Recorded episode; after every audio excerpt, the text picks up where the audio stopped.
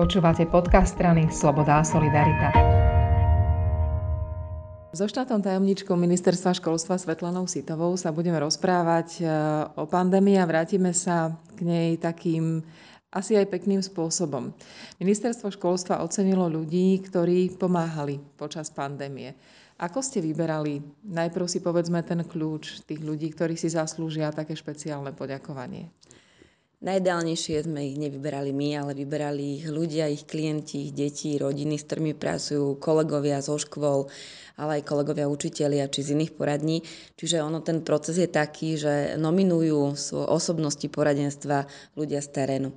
Potom príde taký sumár, zasada komisia, ktorá tiež eh, boduje vlastne všetkých, eh, všetky poradne alebo všetky osobnosti, ktoré prídu zase komisia na konci zásadne, a toto už nie je také náročné, lebo tamto bodové skóre je vždy jasné, takže víťazov viac menej len si povieme podľa bodového skóra a potom včera ich odprezentujeme všetkým na svetlo sveta. Kto si teda zaslúži špeciálnu cenu za to, ako pomáhal deťom počas pandémie? Tento rok bol taký veľmi, veľmi špecifický, špecifický práve kvôli tej pandémii lebo tak ako školstva vo všetkých odvetviach takmer, tak aj tí naši poradenskí kolegovia museli veľmi prepnúť do online režimu.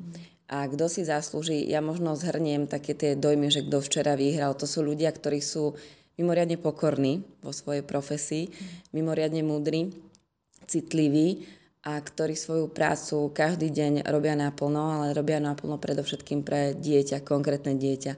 Mnoho razy hľadajú cesty, ktoré sú úplne nové, pretože predtým išli po cestách e, naše deti alebo žiaci, ktoré nefungovali. A oni majú také všetci jedno krédo, že je dôležité dostať sa cieľu a tie cesty pre naše deti musíme hľadať spolu s nimi, lebo tie východené školstve mnohokrát nie sú pre nich úplne účinné. A keď hovorím o našich deťoch, tak v tomto prípade sú to všetky deti, ktoré majú rôznorodé ťažkosti, diagnózy, špecifické potreby. Za ten minulý rok e, práve tá potreba pomoci a nejakých konzultácií vybehla tak, ako sme ani nepredpokladali, že vybehne. Tie deti tým, že boli zavreté doma, že sa nesmeli stretávať s kamarátmi, že fungovali v online cez deň a potom aj večer s kamarátmi, tak to úplne, že všetko zmenilo.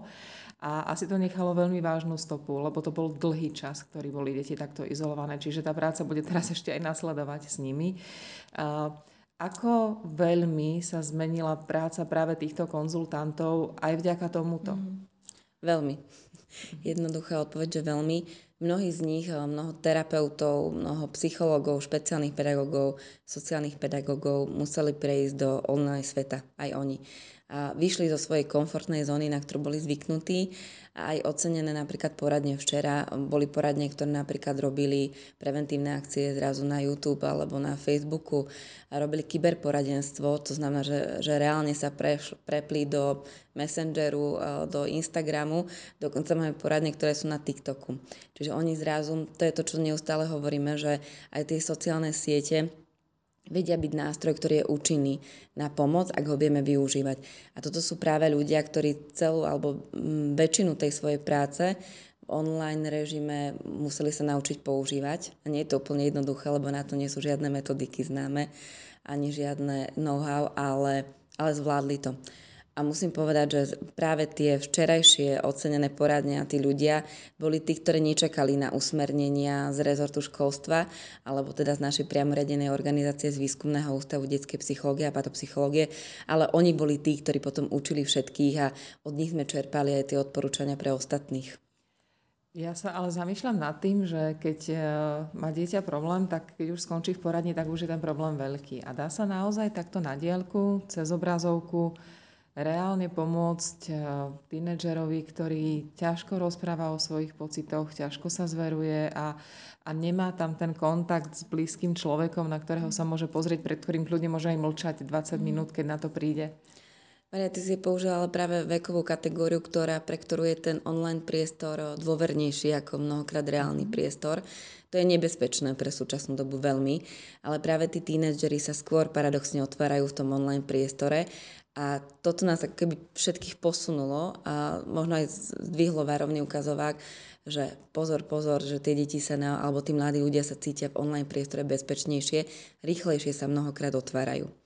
Ale pravdou je, že takéto mm, už systémové poradenstvo, terapie, keď človek potrebuje pracovať aj s neverbálnou komunikáciou mnohokrát teraz zo strany terapeuta, vyhodnocovať z toho mnohé veci, tak sa to nedá. Ale um, učíme sa, to, to, to kyberporadenstvo, ky, kyberterapie online priestore je, je absolútne novum pre mnohých našich kolegov. Potrebujeme, aby sa v tom cítili komfortne aj oni a aby sa v tom cítili komfortne aj naši klienti. Avšak nikdy to nenahradí ten osobný kontakt a to potrebujeme nastaviť, aby nám ten klient alebo ten mladý človek dôveroval a prirodzene potom prišiel do, do fyzického kontaktu, do fyzického spoznania. Ale niekedy nám to uľahčuje, alebo teda kolegovia, interpretujem teraz ich slova, lebo ja som z toho systému vypadla práve v tom pandemickom období, ale počas pandémie im to veľmi pomohlo. Dokonca aj prísť bližšie ku klientom, ktorí predtým k ním chodili dlhšie a, a neboli až tak otvorení. A teraz hovorím vyslovene o tínedžeroch. U tých mladších detí je to špecifické a ďaká teda za to, že to ešte nie je v takej rovine, že ten sociálny priestor je pre nich prirodzenejší ako reálny. Pribudlo detí, ktoré riešili problém? Alebo teda povedzme si ako? Ako je to mhm. možno v číslach rádovo, ak to vieme? Je, máme trojnásobne vyšší počet detí, ktoré sa hlásia do poradní, ktoré sa hlásia či už do poradní, na, na, ktoré majú bli, mieste svojho bydliska alebo na krízové linky. Na tie krízové linky to má štvornásobne väčší počet. Čiže tie čísla hovoria za všetko a rastie to neustále viac a viac.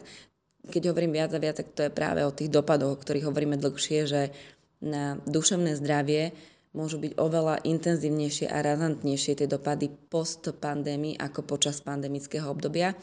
A ja si tu ináč pomôžem teraz eh, včerajším stretnutím. Večer bolo osobnosť poradenstva a počas dňa som sa stretla s mladými ľuďmi na gymnáziu v Dubnici, kde sme riešili aj tému duševného zdravia v rámci, jeho, v rámci ich projektu v triede. A práve títo mladí ľudia hovorili, aké je, ako si zrazu o mnoho viac všímajú tých svojich kamarátov, blízkych, a ako si viac všímajú tie partie, v ktorých fungujú, že sa mnohí z nich uzavreli ich rovesníci, že sa mnohokrát uzavreli mladší súrodenci a títo mladí ľudia sú teraz veľmi, veľmi citliví a veľmi intenzívne to vnímajú a čo bolo úplne úžasné, oni sami hľadajú nástroje, že ako im pomôcť. Čiže to, čo sa udialo, že máme väčší počet detí, mladých ľudí, ktorí sa necítia úplne OK v rámci svojej duševnej pohody, ale máme aj väčší počet eh, ich rovesníkov, ktorí sú všímavejší na tú nepohodu asi tento trend, keď by len narastal. Budeme to všetci potrebovať. Ďakujem veľmi pekne. Ja ďakujem, krásny deň prajem.